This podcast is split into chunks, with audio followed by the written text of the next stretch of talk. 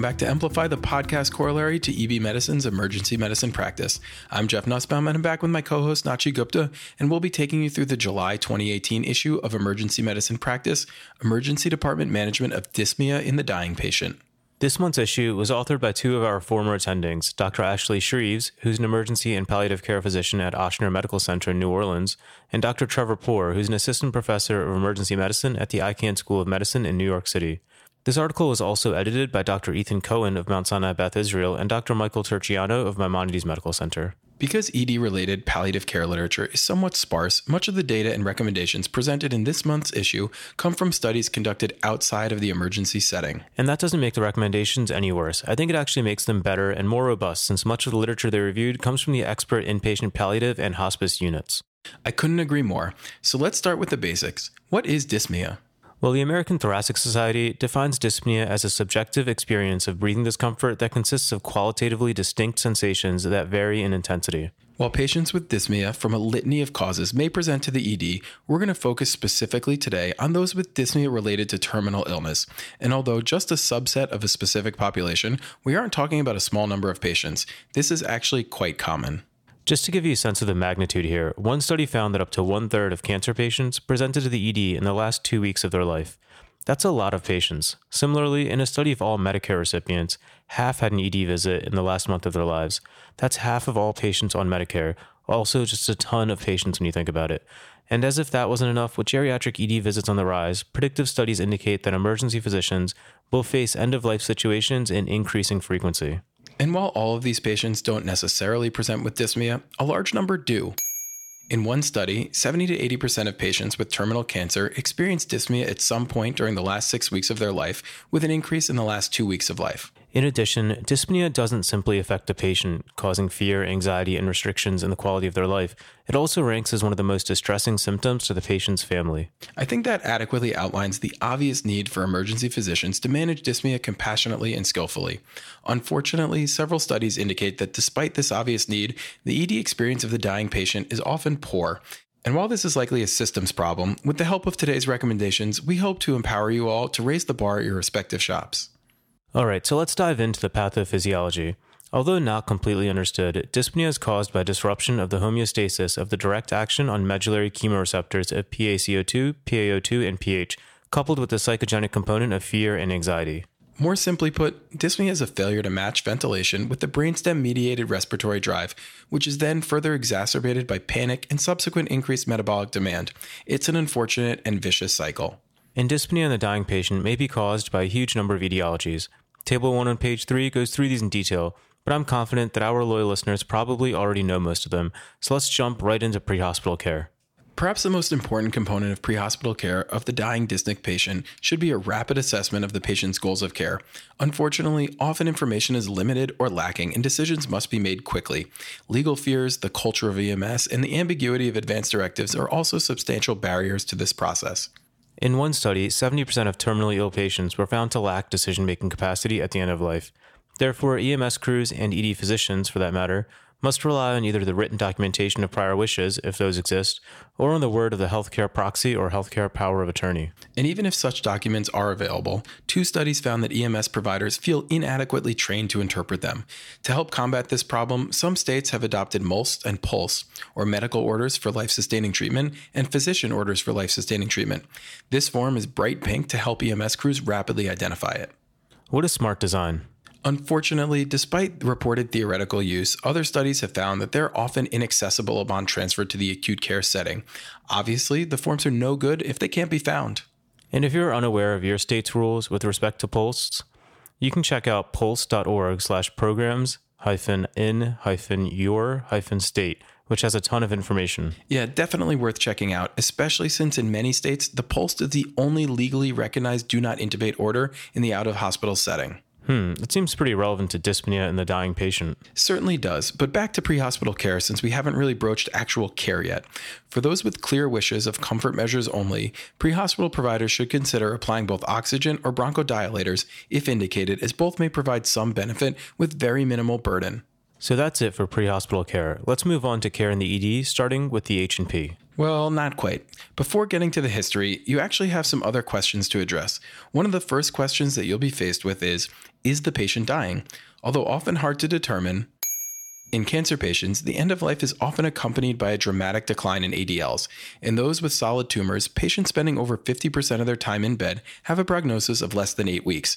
Even more noteworthy are those with advanced cancer. A history of uncontrolled progression of disease carries a relative risk of death of 22 for imminent death within the next two weeks. And sadly, there are no good tools to predict short term mortality in those with an acute decompensation of advanced underlying disease. As a general rule, the patient's goals or previously expressed wishes, not prognosis, should guide the treatment focus. And this absolutely isn't something you need to consult palliative care for. The literature clearly demonstrates that not only can ED clinicians effectively engage patients in a goals of care discussion, but also that these same conversations may dramatically change the care plan.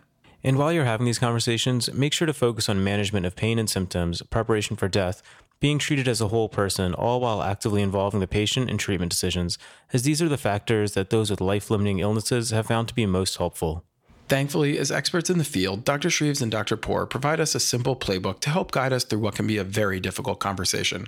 Never ask a patient, Do you want everything done? Instead, start by asking the patients and the family what they know about their condition. This is such an important breakpoint. If you sense a large gap between the clinical reality and their understanding, this may be an insurmountable barrier to an effective conversation about goals. But for those who do have a reasonable understanding, explore questions like what's most important to you and what are you hoping for right now? You may even consider mapping out two distinct treatment paths for the patient so they can understand how the decisions they make would play out in a stepwise fashion. Mapping out a projected treatment course is extremely important since it's been demonstrated that few patients understand that successful resuscitations often are followed by mechanical ventilation, which obviously precludes communication. Don't be the one to block a patient's last words with an unwanted piece of plastic in their trachea. Definitely don't do that. Like we mentioned earlier, make sure to review any advanced directives or the POLST or MOLST if one of those exists. And with respect to the actual HPI, pay attention to the specific words the patient is using to describe their dyspnea, as this may point to an underlying etiology.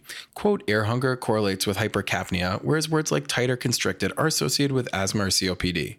Similarly, words like rapid or heavy or out of breath or I can't get enough air, these are often associated with patients who have pleural effusions or interstitial lung disease. If a patient is awake, you can ask him or her to rate their dyspnea using a 0 to 100 millimeter visual analog scale to help guide your treatment plans. And if unfortunately the patient is unconscious or non communicative, you'll have to rely on reports of changing breathing patterns, gasping, and more labored breathing to help guide you. Speaking of guiding the treatment plan, don't forget to elicit home opiate use in the dying patient, as this will be incredibly useful when deciding how to titrate opiate use in the ED and in the wards. Great point. And lastly, definitely reach out to the patient's hospice organization if they have enrolled. They typically not only have valuable HPI, but may also send a hospice nurse to the ED to help assist the patient in their last minutes. Sending a private nurse to the ED? That's incredible. Definitely worth a quick phone call. All right, let's move on to the physical. As we said earlier, the first step is to determine where the patient falls on the dying trajectory. Vital sign derangements were associated with the survival of less than two weeks. Individually, tachypnea and tachycardia carry a relative risk of death of 13 and 5, respectively. In another study, hypotension, tachycardia, and the presence of delirium were all found to independently predict survival of less than 10 days. While those are all pretty impressive numbers, Dr. Shreves and Dr. Pour cite some even more impressive figures. The presence of a death rattle correlated with a median survival of 23 hours, respirations with mandibular movements just two and a half hours, and cyanosis to the extremities a single hour. And as you approach the bedside, pay particular attention to accessory muscle use and rapid or shallow respirations, as both are signs of dyspnea and suffering. In addition, in nonverbal patients, examine their face as grimacing may suggest pain or discomfort. And of course, in verbal patients, simply ask them about dyspnea, as their own report is the most important measure. On exam, you're looking out for all the typical findings wheezing to suggest asthma or COPD, decreased or absent lung sounds to suggest an effusion or pneumothorax, cyanosis to suggest hypoxia, pallor to suggest anemia, and crackles to suggest pulmonary edema. And although not truly part of the physical, we should include it here. Make sure to look for and discuss any advanced directives, especially if the patient has lost decision making capacity. As with pre hospital care, this can be a tricky situation, as the legal and ethical framework for end of life decision making varies by state. And this will be, I think, our third plug. Make sure to review any POLST that may have been transported with the patient. If no POLST exists, you'll have to rely on the living will, advanced directives, or any other documents that the patient may have. If no such guidance can be found, you'll have to use a surrogate decision maker, which is determined by the legal hierarchy. If one has been designated, the healthcare proxy or healthcare power of attorney is responsible for all decisions. If no such proxy has been designated, the patient's spouse, then adult children, then parents, then siblings, then grandchildren, and finally close friends become responsible. And ideally, the decision made by any of these surrogates should be the same, as they're all supposed to be using substituted judgment.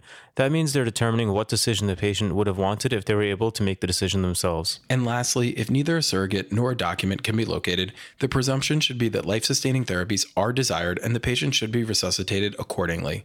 Great, so that's it for the H&P. Let's move on to diagnostic studies. Diagnostic studies will vary dramatically based largely on the patient's goals. In someone requesting maximal comfort measures, even vital sign checks can be foregone. If the patient's goals are consistent with placing an IV, obtain basic lab tests is a minimal burden on the patient and is therefore reasonable. If the patient would be amenable to a transfusion, send a CBC to assess for anemia. A VBG may also be reasonable to assess for hypercapnia as an etiology of the patient's dyspnea. EKGs are also a relatively non invasive test and are therefore reasonable as they may reveal an easily reversible cause of dyspnea, like an arrhythmia, that could be addressed in the ED. Similarly, chest radiographs are a minimal burden and may reveal an obvious cause of dyspnea with a targeted therapy, like antibiotics, chest tubes, etc., as long as those are within the patient's goals. Not surprisingly, ultrasound may also play a role. I mean, of course it does. We talk about it almost every month as it's minimally invasive and reveals potentially useful information for targeted therapies as indicated by the patient's goals. And lastly, we have telemetry. Yes, that's right, your very basic telemetry. In those who are at the end of life, vital signs often fall outside the norm, so spare your patient the alarms and intrusive, distracting noises and allow their symptoms, not their numbers, to guide your management. All great points. Let's move on to treatment next. As with the diagnostic tests we discussed, treatment will depend on the patient's goals, but in general should be more focused on symptoms, especially in those whom comfort is the highest priority. Opioids are the mainstay of treatment for breathlessness as they centrally reduce the reaction and subsequent compensatory physiologic changes associated with chemoreceptor activation from elevated PaCO2. They can be given orally or parenterally, but studies have shown that nebulized formulations are no better than placebo. There isn't great literature to support one opioid over another, although hydromorphone is often preferred in patients with renal failure. In general, ED physicians should follow the mantra start low and go slow until the patient is comfortable. In one study, patients required a mean of 2.5 milligrams of oral hydromorphone to achieve comfort, whereas in another study, patients required 9.4 milligrams of oral morphine with a huge range. Dr. Shreves and Dr. Pour suggest that it's reasonable to start with either 1 to 2 milligrams of IV morphine or 0.2 to 0.4 milligrams of hydromorphone with repeated doses every 10 minutes until the patient is comfortable. Don't forget that for those who are opioid tolerant, the starting dose should be roughly 10% of the total daily opioid dose. And in those that are complicated or already on very high dose opioid regimens, this may be the time to involve your colleagues in palliative care to ensure the patient gets adequate relief. If the patient is verbal, don't rely on objective findings and instead tailor your treatment to the subjective relief of dyspnea as reported by the patient. If the patient is nonverbal, you'll have to rely on your clinical judgment as well as that of the family. And what about the concern that opioids can actually hasten death? Is there any merit to that? Great question, and multiple studies have demonstrated that when given carefully for targeted symptomatic relief, changes in arterial oxygenation and carbon dioxide are not observed. In addition, another study found no association between survival and the amount of opioids administered. Lastly, in a cohort of 725 hospice patients, opioid dosing contributed to very little of the variability in survival. Well, I guess that settles that. Next, we have the benzos. Benzodiazepines should be used specifically when anxiety is suspected as a major source of the patient's dyspnea. When compared to placebo and opioids for breathlessness, benzodiazepines offer no advantage. Secretions often become a major problem at the end of life and often cause the quote death rattle we mentioned a few minutes ago that heralds the end of life in hours to days. While the rattle does not indicate patient discomfort, it can be quite distressing to family members. Secretions can be managed by either suctioning, repositioning, or with anti-secretory medications, with repositioning always being the preferred first intervention. If that doesn't work, you must turn to meds.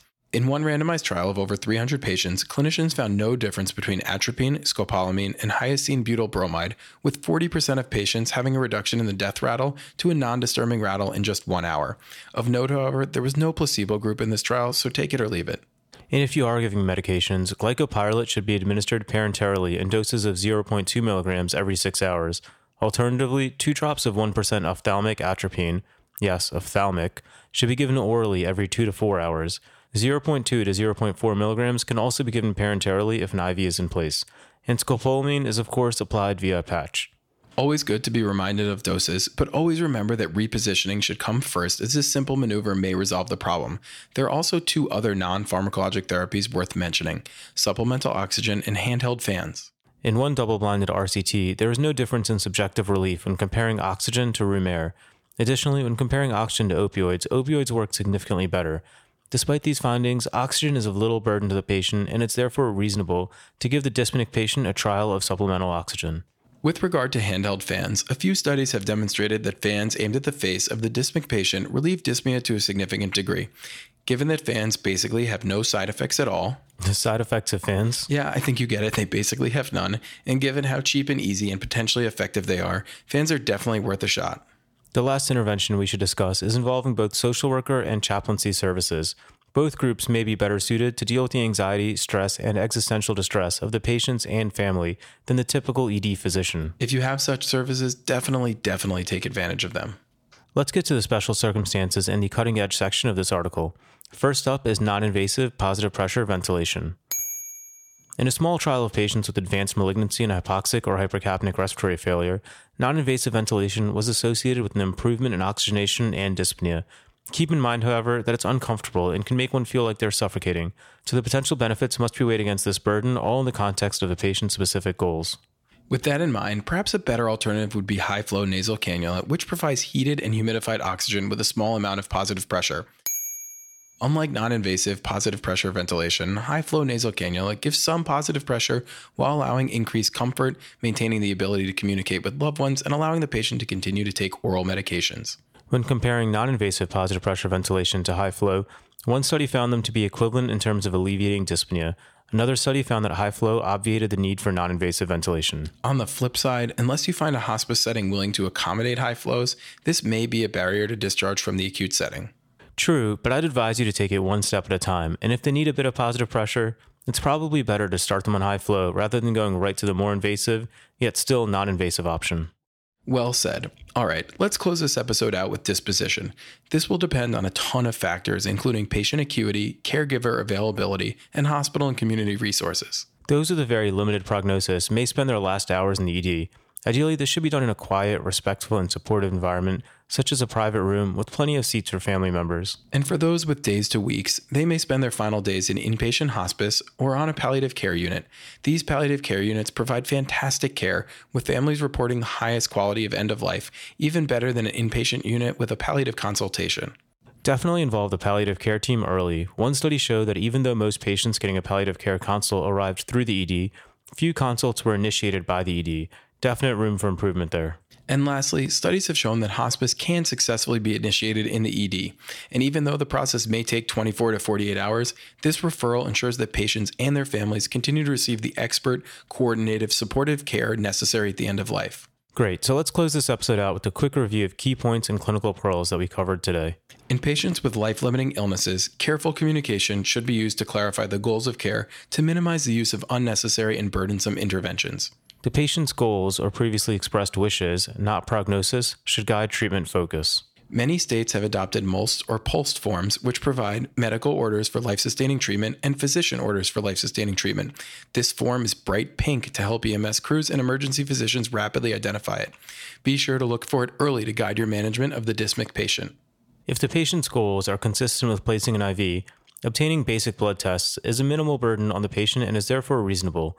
Similarly, chest radiography and chest ultrasound are of minimal burden and may reveal an easily reversible cause of dyspnea. Opioids are the mainstay of pharmacologic therapy for dyspnea management in the terminally ill. Opioids do not hasten death at the end of life. It's reasonable to start with either 1 to 2 milligrams of IV morphine or 0.2 to 0.4 milligrams of hydromorphone with repeated doses every 10 minutes until the patient is comfortable.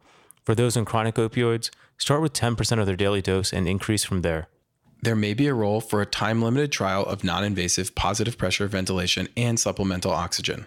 Consider high flow nasal cannula as an alternative to non invasive positive pressure ventilation, as it allows patients to take oral medications and communicate with their families and friends. Handheld fans are another low cost, low risk intervention that have been shown to significantly improve dyspnea in the terminally ill patient. Secretion should first be managed by repositioning and then suctioning if repositioning fails. Pharmacologic therapy with either atropine, scopolamine, and glycopyrrolate are all acceptable options. Involve chaplaincy and social work services, if available, to address anxiety, stress, and existential distress of the patients and their families. In terms of disposition, terminally ill patients with very limited prognosis may spend their last hours in the ED.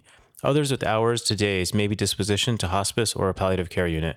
Remember to involve the palliative care team early in the patient's care. So that wraps up the July 2018 episode of Amplify. If you missed the sun and the beach in Ponte Vedra last month, you can still pick up a few of the key teaching points on our Twitter at EB Medicine. For those of you looking for CME, the address for this month's credit is ebmedicine.net slash E0718, so head over there right away to get the credit you deserve. Remember that the you heard throughout the episode corresponds to the answers to the CME questions. Should be quick, easy, and painless. Talk to y'all next month.